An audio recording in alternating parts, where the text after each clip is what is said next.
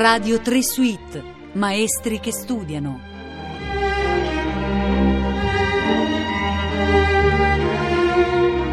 Buongiorno, sono Nicola Campogrande e in questa puntata vorrei cercare di capire insieme a voi come studia un liutista come Francesco Romano che abbiamo al telefono. Buongiorno.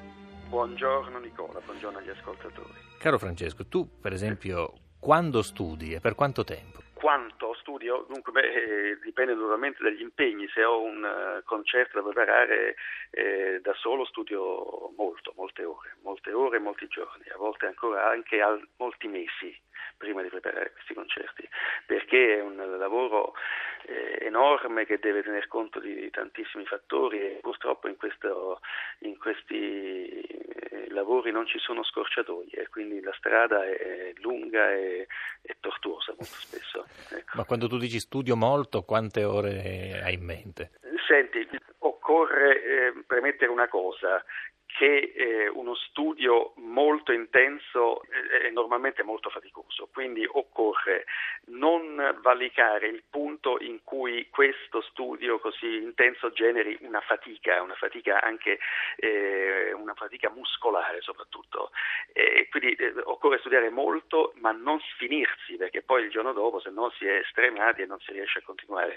Quello che io tendo a fare è cercare di muovermi con molto anticipo anticipo perché è necessario non solo una quantità notevole di studio, ma anche per quanto mi riguarda io ho bisogno di tempi lunghi, quindi questo naturalmente varia da esecutore a esecutore, per me eh, funziona così, quindi per me è importante non aver fretta nello studio, perché so che l'accumulazione lenta come diciamo gli strati di una cipolla produce risultati su di me almeno migliori. Tu citavi la fatica fisica, il liuto costringe a una posizione scomoda per il corpo?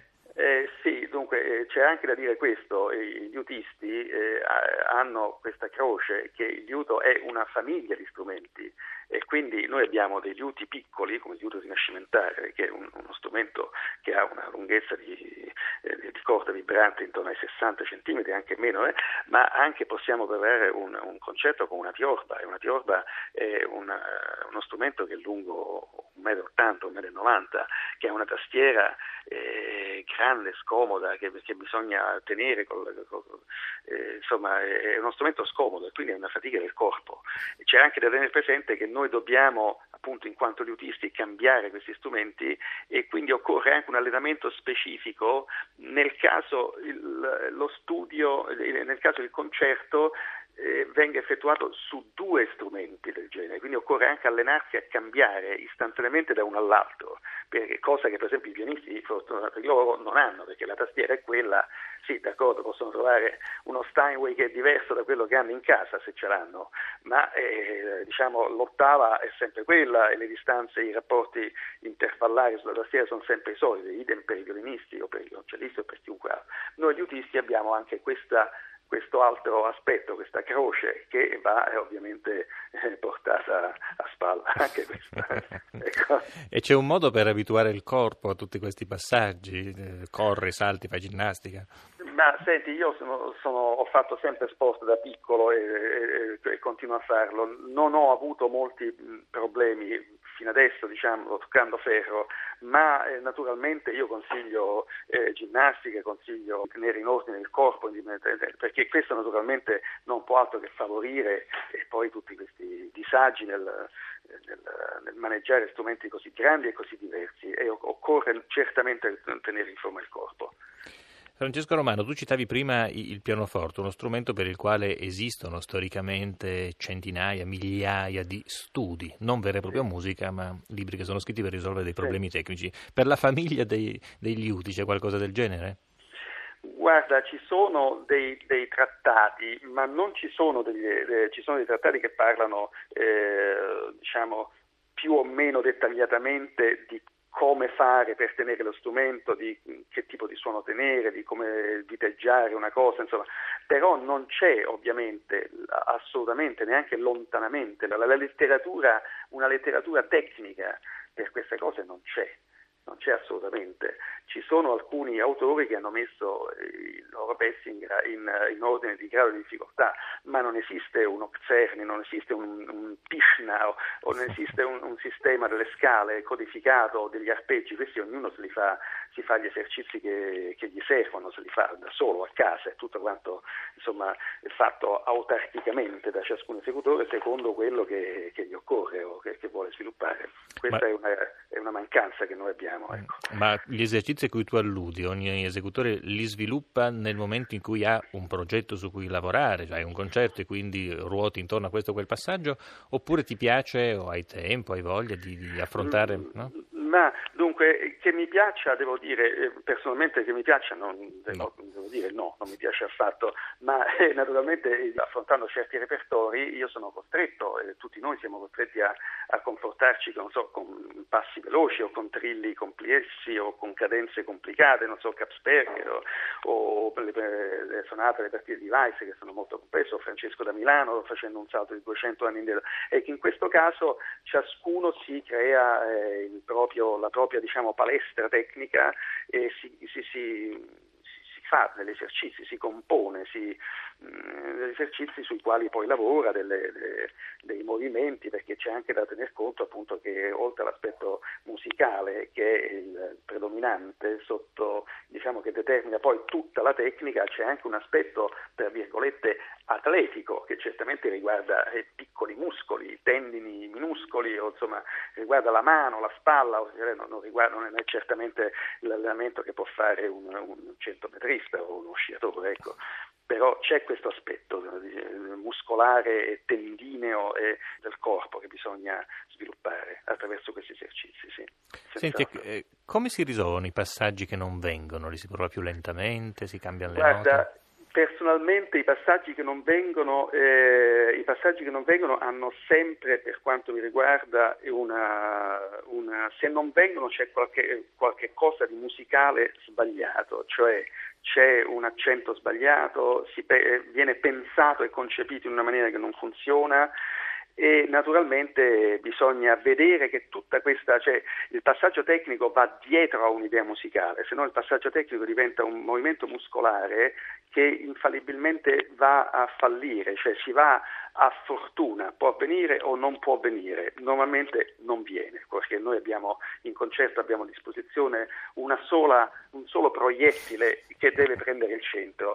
Quindi se si, se si, pensa solamente a tenere fermo il braccio o a muovere il dito in un certo modo, normalmente per quanto riguarda me naturalmente, perché le, le, le musicisti sono molteplici, ci sono molti casi di, di, del contrario di quello che ti sto dicendo, però per quanto mi riguarda c'è sempre alla base della, del, del, passaggio tecnico un'idea musicale che deve essere perseguita. Nel dettaglio io cosa faccio? Lo studio sempre molto lentamente, cercando di scomporlo se si può scomporre, ma poi naturalmente non, non basta questo perché deve essere portato a velocità, perché lentamente viene tutto. Naturalmente io posso, posso, correre 100 metri all'indietro o a gambe incrociate, ma se devo farli in 10 secondi devo correrli eh, a gambe dritte e in avanti. E così è col passaggio tecnico, lo studio lentamente per vedere, per scomporlo, come se ci mettessi una lente di ingrandimento e vederne la trama ingrandita, come fa un fotografo quando cerca, quando deve, so, eh, levare le occhiaie a una modella che fotografa, noi mettiamo dilatiamo il tempo, vediamo che tutte le note, tutti i pesi, gli accenti, eh, il suono e poi lo portiamo in velocità e cerchiamo che questa eh, precisione nel tempo lento rimanga tale anche nel tempo veloce. Questo è quello che faccio io, poi eh, eh insomma eh, ognuno ha il suo sistema. Eh. Ah, ma noi interessi tu, eh, interessi assolutamente tu. Senti, e si può esorcizzare la paura del concerto? Ci si può preparare a, a quel terrore che prende tutti i musicisti? Senti, io, eh, cioè io, conosco soltanto un modo per esorcizzare. Io personalmente, come molti musicisti, ho paura quando suono, certamente ci sono talmente tante cose da controllare che soltanto un, incosciente non, potrebbe andare lì senza aver paura. Ma ecco, io questa paura ce l'ho, eh, ce l'hanno tutti, insomma, ricordo colleghi ben più lustri di me, di colore molto pallido, ecco, ecco, se non peggio, come si fa? Eh, come faccio io? Io eh, cerco di studiare molto, cerco di studiare molto e di andare lì preparato, preparatissimo, natura- perché eh, naturalmente l'impatto è quello che, eh, quello che eh, deve essere rotto, cioè bisogna rompere il ghiaccio. Si rompe il ghiaccio in questo modo, cioè, naturalmente se uno si fa prendere dal panico e questo eh, non è possibile, un musicista sa come controllare, come si controlla? Con lo studio e buttandosi dentro la musica in quel momento va dimenticato il giudizio di chi ci ascolta, ci si deve buttare dentro la musica e basta. È l'unico modo per superare questo, questo momento di, di, paura. Quindi grande studio e mettersi dentro questo il clima emotivo che si vuole, che si vuole creare suonando. Questo è per me il,